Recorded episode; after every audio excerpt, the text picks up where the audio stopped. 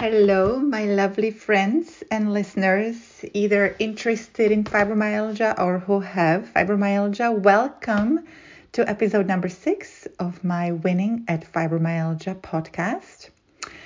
I uh, am very excited to bring you today's episode. It is so far my longest episode and possibly the most exciting. I'm explaining my method um, of how I approach fibromyalgia in my practice. It incorporates and summarizes things I have learned from multiple years of rheumatology practice, attending and listening to lectures on the topic of fibromyalgia and chronic pain, and attending courses of providers who treat and often cure chronic pain. It is a method I use on myself as I have a mild to moderate case of myofascial or fibromyalgia pain in my back.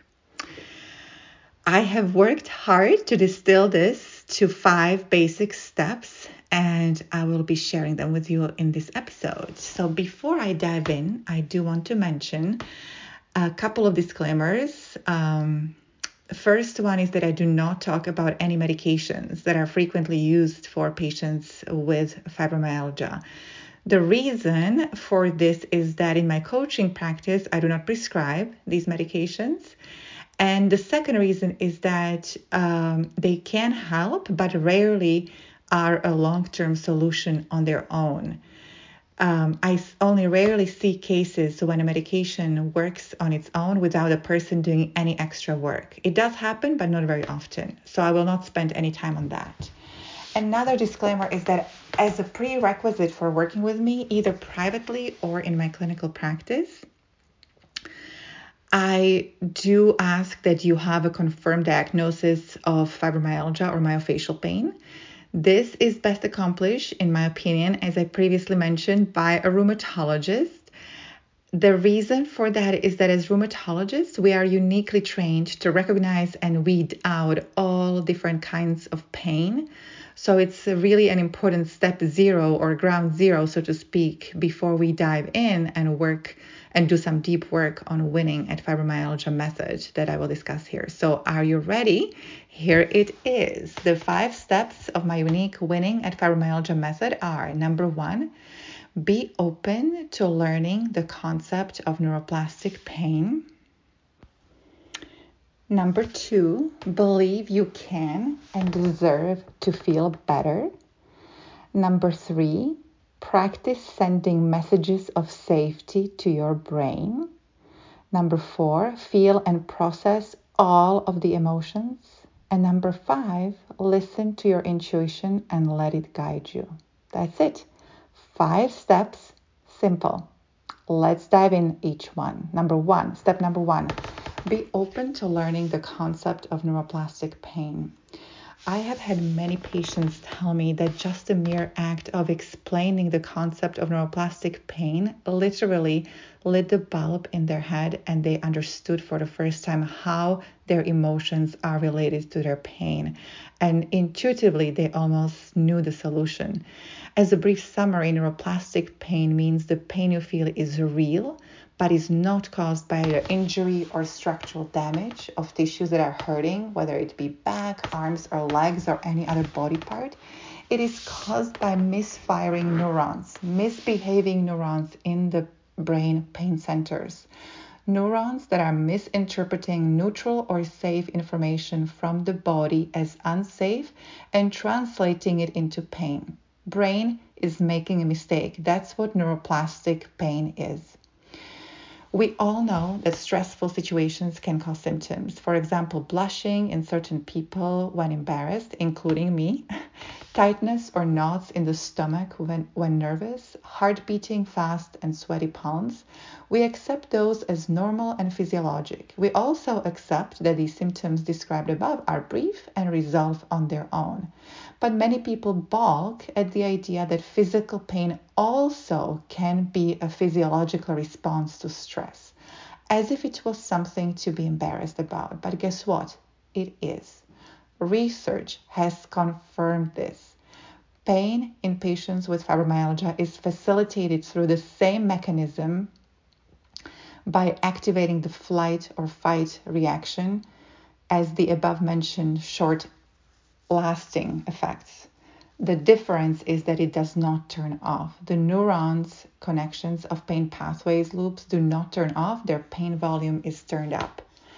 Many people talk about pain in fibromyalgia as just the pain volume control problem. It is a volume control problem due to chronic stress, unprocessed emotions, and all the past hurts dating as far back as our childhoods. Our memories, every single experience of our life, are stored in the billions of neurons that compose our brain. Some of them are wired together through similar painful experiences and they create a neuron signature. And that gets activated when the critical threshold has been reached. As I mentioned many times before, the pain is real. There is no such thing as imaginary pain and real pain. The pain is real and it has been documented by multiple studies with functional MRIs. Understanding of neuroplastic pain, where it comes from, and the fact that it is not permanent or it does not have to be permanent brings about a breath of hope because pain pathways can be rewired 100%. Which brings me to step number two. Number two, believe you can and you can and deserve to get better. This has been arguably the toughest part of my own journey, and I have found to be the case with many of my female patients and even physicians. Believe we can and deserve to get better. We often carry various burdens, sometimes dating way back to our childhoods, that we are not deserving of good things in life or good health or whatever good. It has been shocking to me to discover that I myself struggled with it, and many other women, including women physicians, have the same issue. At the same time, becoming aware that it might be our problem is a source of hope because believing one can get better is written all over the research studies and demonstrated by multiple success stories. Women with pain do get unburdened from their pain. It is a fact. Hence, it is okay to believe it is possible for you too. Believing we are deserving is a separate problem for believing uh, in a possibility of getting better. I struggled with this a lot personally, um, and I had a breakthrough in this belief, or rather disbelief, after hearing a comment of one of the prominent life coaching life coaches in my recent coaching program. Uh, the comment went something like this: Our innate essence, our pure soul, is inherently lovable. Our innate essence, our pure soul, is inherently lovable. The light went off in my brain, and I felt an instant relief. So, how to go about this in general? So, in my opinion, it helps to identify where the idea of not being deserving comes from. My personal lack of belief uh, came from all the past wrongs I did, usually related to uttering hurtful words to family or coworkers. I believed that all the things I have done wrong in my life made me undeserving of good things, and nothing could be further from the truth. We are all humans and we all make mistakes.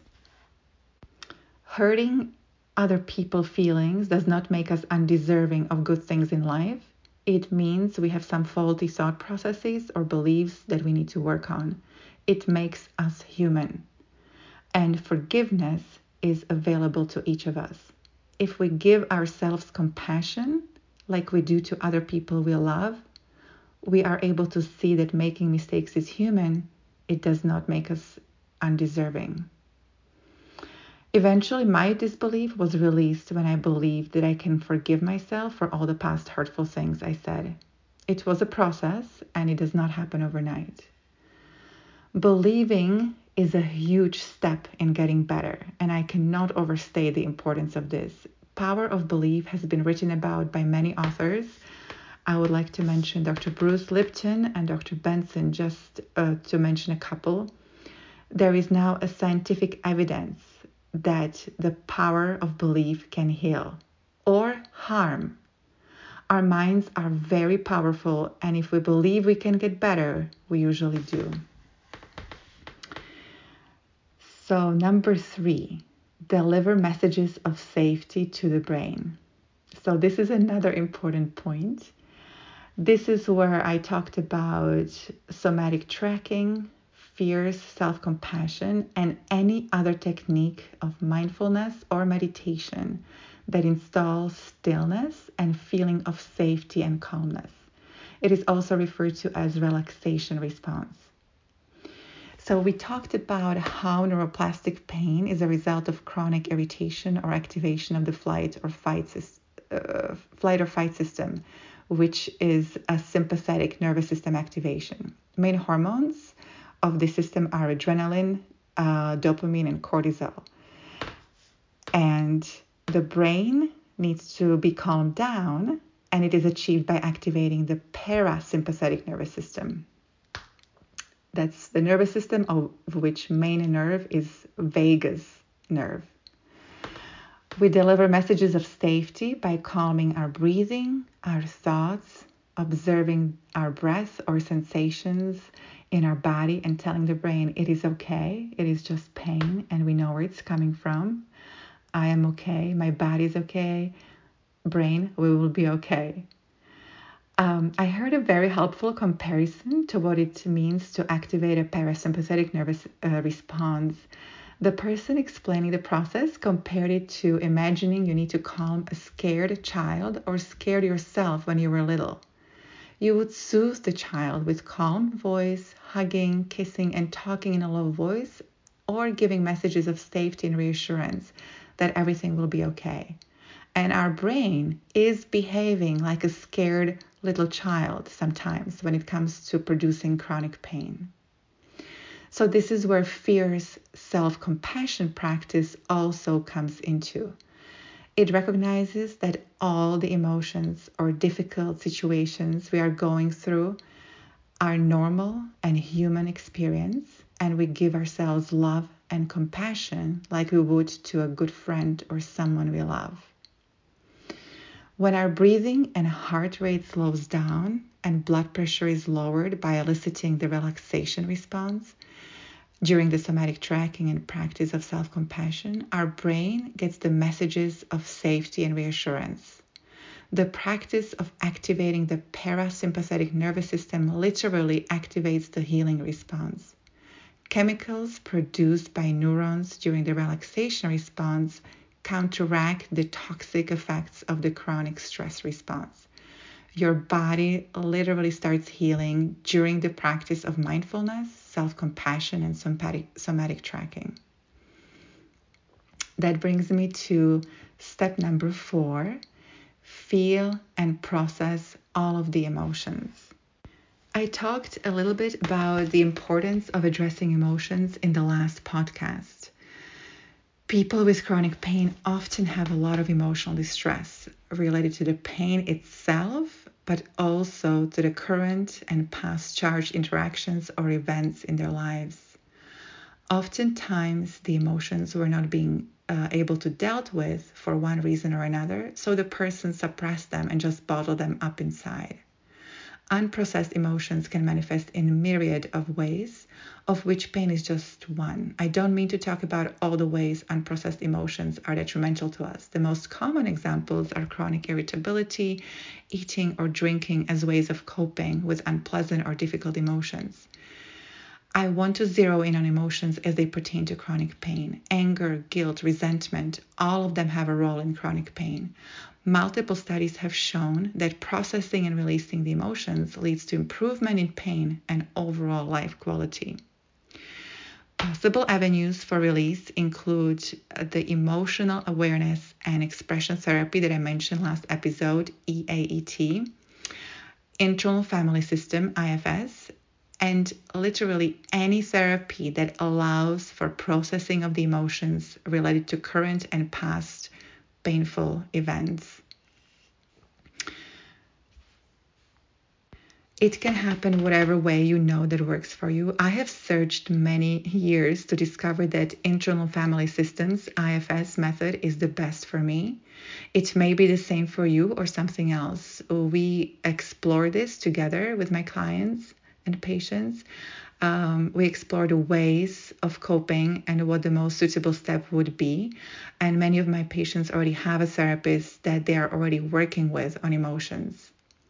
The bottom line of this step is to go back to the upsetting event, feeling the things you felt in the moment, and rewriting the story in your imagination of how you would have preferred to handle the upsetting event. It has been truly transformative for me and for many patients. The last step is get in touch with your intuition. Step number five.